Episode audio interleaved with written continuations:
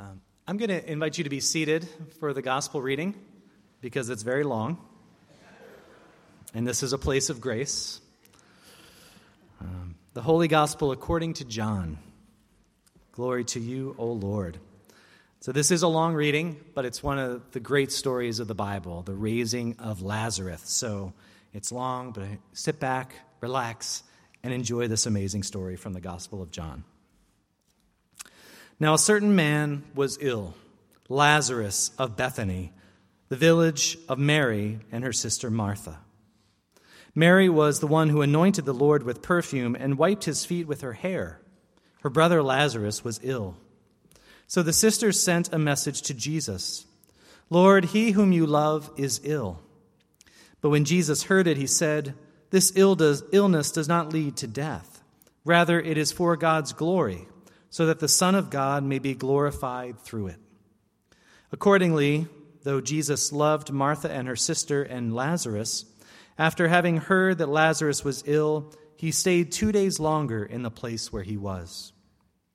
Then after he said to the disciples, then after this he said to the disciples, "Let us go to Judea again." The disciples said to him, "Rabbi, the Jews were just now trying to stone you, and are you going there again?" Jesus answered, Are there not twelve hours of daylight? Those who walk during the day do not stumble because they see the light of this world. But those who walk at night stumble because the light is not in them. After saying this, he told them, Our friend Lazarus has fallen asleep, but I am going, to, going there to waken him. The disciples said to him, Lord, if he has fallen asleep, he will be all right. Jesus, however, had been speaking about his death but they thought he was referring merely to sleep. Then Jesus told them plainly, Lazarus is dead. For your sake I am glad I was not there, so that you may believe. But let us go to him. Thomas, who was called the twin, said to his fellow disciples, Let us also go, that we may die with him. When Jesus arrived, he found that Lazarus had been already been in the tomb 4 days. Now Bethany was near Jerusalem, some two miles away, and many of the Jews had come to Martha and Mary to console them about their brother. When Martha heard that Jesus was coming, she went and met him, while Mary stayed at home. Martha said to Jesus, Lord, if you had been here, my brother would not have died. But even now I know that God will give you whatever you ask of him. Jesus said to her, Your brother will rise again. Martha said to him, I know that he will rise again in the resurrection on the last day. Jesus said to her, I am the resurrection and the life, and everyone who lives and believes in me will never die. Do you believe this? She said to him, Yes, Lord, I believe that you are the Messiah, the Son of God, the one coming into the world. When she had said this, she went back and called her sister Mary and told her privately, The teacher is here and is calling for you. And when she heard it, she got up quickly and went to him. Now Jesus had not yet come to the village, but was still at the place where Martha had met him. The Jews who were with her in the house, consoling her, saw Mary get up quickly and go out. They followed her because they thought she was going to the tomb to weep there. When Mary came where Jesus was and saw him, she knelt at his feet and said to him, Lord, if you had been here, my brother would not have died. When Jesus saw her weeping, and the Jews who came with her also weeping, he was greatly disturbed in spirit and deeply moved. He said, Where have you laid him? They said to him, Lord, come and see. Jesus began to weep. So the Jews said, See how they loved him. But some of them said, Could not he who opened the eyes of the blind man have kept this man from dying? Then Jesus, again greatly disturbed, came to the tomb. It was a cave, and the stone was lying against it. Jesus said, Take away the stone. Martha, the sister of the dead man, said to him, Lord, already there is a stench because he has been dead four days. Jesus said to her, Did I not tell you that if you believed, you would see the glory of God? So they took away the stone. And Jesus looked upward and said, Father, I thank you for having heard me. I knew that you always hear me, but I have said this for the sake of the crowd standing here, so that they may believe that you sent me. When he had said this, he cried out with a loud voice, Lazarus, come out. The dead man came out, his hands and feet bound with strips of cloth, and his face wrapped in a cloth. Jesus said to them, Unbind him and let him go. Many of the Jews, therefore, who had come with Mary and had seen what Jesus did, believed in him. The Gospel of the Lord. Praise to you, O Christ.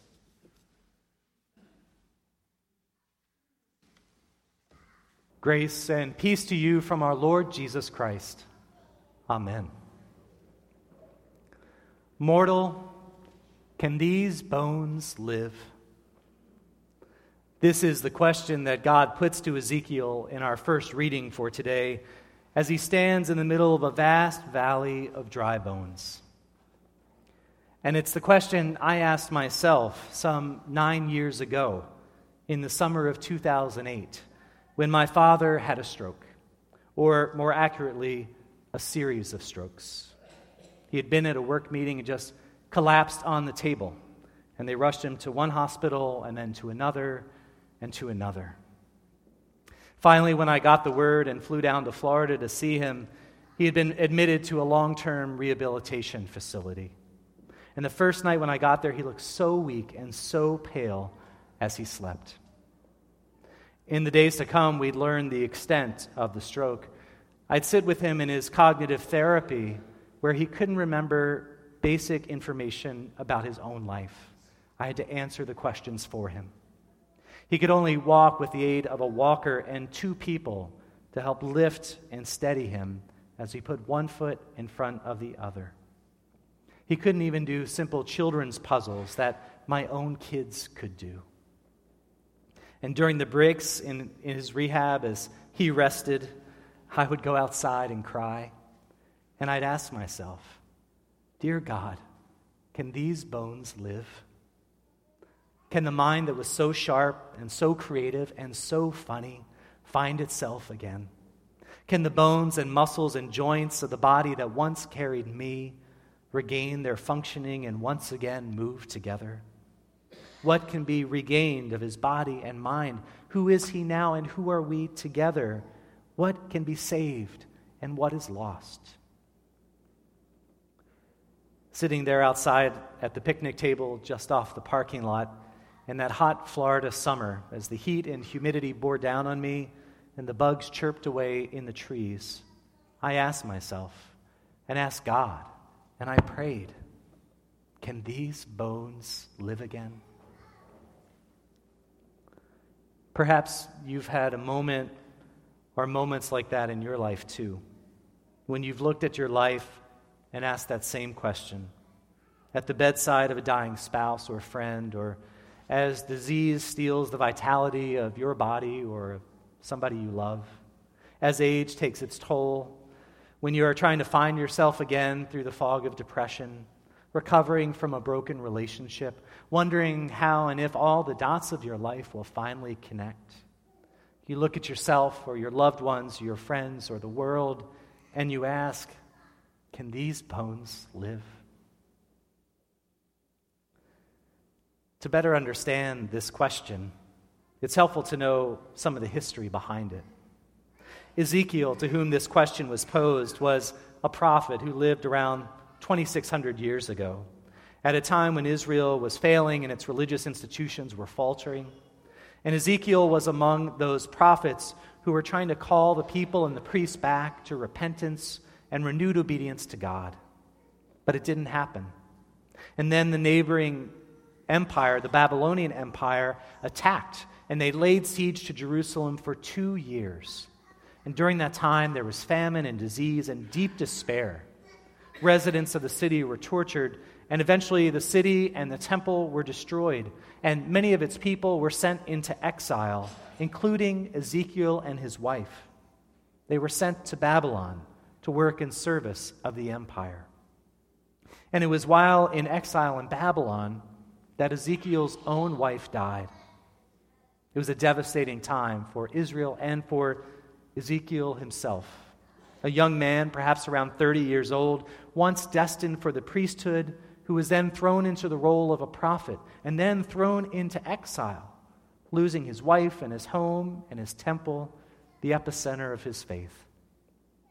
And so, all these bones at his feet are all the people of Israel who had died in this time. These bones before him were his people. These bones were his life laid bare before him. And I imagine how heartbreaking it must have been to stand there with bones strewn around his feet, surrounded by so much death, seeing the totality of everything that had happened to him at this time, and knowing that his wife was there too. I imagine him close to tears as God asks him, Can these bones live? And Ezekiel has seen way too much pain and suffering in life to give a quick, Oh, yes, even if it was God who was asking. After all he had been through, he probably couldn't even allow himself to hope or to believe that it could happen. And so he says, Oh Lord God, you know. This scene to me is like one of those moments in your life when you look back at your life and you say, Oh my God, how did I get here? This is not what I expected or what I intended or what I wanted. How did life become such a mess? What has the world come to? And we wonder to ourselves, can these bones live again? Though we don't dare actually to believe that it could happen to us. As Ezekiel stands in this valley of dry bones, in our gospel reading, Jesus stands outside the tomb of his dear friend Lazarus. Days earlier, he had received word that Lazarus was sick and dying, but for the sake of his mission, Jesus delays. And when he finally arrives in Bethany, he's confronted by Lazarus' sisters, Martha and Mary, who say to him, Lord, if you had been here, my brother would not have died. Even for Jesus, that would be so hard to take. Seeing their tears and pain, Jesus is greatly disturbed and deeply moved, and so Jesus too begins to weep. He weeps for them, for the village, for Lazarus, and for himself. For Lazarus was not just another person that Jesus encountered in his ministry, Lazarus was a good friend. In fact, in the entirety of John's gospel, it says that Jesus only loved four people the beloved disciple, who is probably the gospel writer John, and then Mary and Martha and Lazarus. These were Jesus' intimate friends who, when you think about it, you know, even though Jesus healed and blessed and taught so many people, he probably didn't have that many true friends. Either some, you know, somebody always wanted something from him, or some people wanted to kill him, or like the disciples, people were kind of like students that needed to be taught and kept in line. Though often surrounded by crowds, I think Jesus often lived a very solitary kind of life. But Martha and Mary and Lazarus and the beloved disciple were it. They were Jesus' refuge. And now Lazarus had just died, and his sisters were devastated. And Jesus stands outside of his friend's tomb, and he weeps. And we know these tears, for we have cried them too. For loved ones, for friends, for the lost, for the poor, for ourselves, for the world. We know the heartbreak that washes over Jesus outside of Lazarus' tomb, the heartbreak that Ezekiel felt looking out over all those dry bones. We know it when we look at our world. We know it when we ponder our lives. We know that place. We know this moment. We know that question. And we, along with Ezekiel and Mary and Martha, wonder can these bones live again? Can I live again?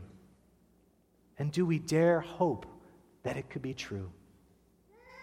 Even when Jesus asked Mary and Martha if they believed Lazarus could be raised, they said, Yes, at the end of time, at the resurrection of the dead. They couldn't imagine or hope or hope to imagine that it could happen right then and there, right before their very eyes. This, I think, is the question that is posed to us in one way or another every year on this particular Sunday, the fifth Sunday of Lent, the final Sunday before we enter into Holy Week which begins next week with Palm Sunday. We stand in the valley of dry bones. We stand outside the tomb. We'll stand in the Garden of Gethsemane as Jesus prays, at the foot of the cross as he's crucified, outside the tomb where they lay Jesus' own body, and we'll ask again Can these bones live? Can God do something new here? Can God do something new in me? Can God do something new in the world where there always seems to be so much more death than life? Can God redeem the suffering that we see and experience all around us? Can we live again? Is resurrection real? And then God tells Ezekiel to prophesy to these bones. God says, Tell them that I will cause breath to enter them and they shall live, that I will cause flesh to come upon them and cover them. And Ezekiel does. And at first, there's just silence. And then the faint rattling of bones growing into a roar of resurrection as these once dry bones, these devastated people, come whole, are raised. And somewhere in the midst, in that vast multitude, standing on their feet, is Ezekiel's own wife. The four winds blow and fill them with breath as God first filled Adam with breath at creation. And then God promises to Ezekiel and to all the exiled I am going to open your graves and restore you to the land. Put my spirit in you, and you shall live. In Bethany, through the tears rolling over his cheeks, Jesus shouts into Lazarus' tomb, Lazarus, come out. And four days after he died, Lazarus walks out of the tomb, smelling of death, wrapped in burial cloths. And Jesus tell the, tells those cloths, those bands of death, to unbind him and let him go. In this way, a valley of dry bones becomes a people restored. In this way, a dead man lives again. In this way, my father's memories and body came back to him. In this way, even staring death in the face, we hold fast to life.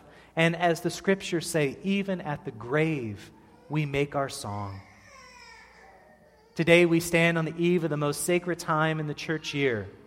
Next Sunday, we'll journey with Jesus from his triumphal entry into Jerusalem to his Last Supper, his passion, his crucifixion, his death, and resurrection. Jesus will be raised from the dead.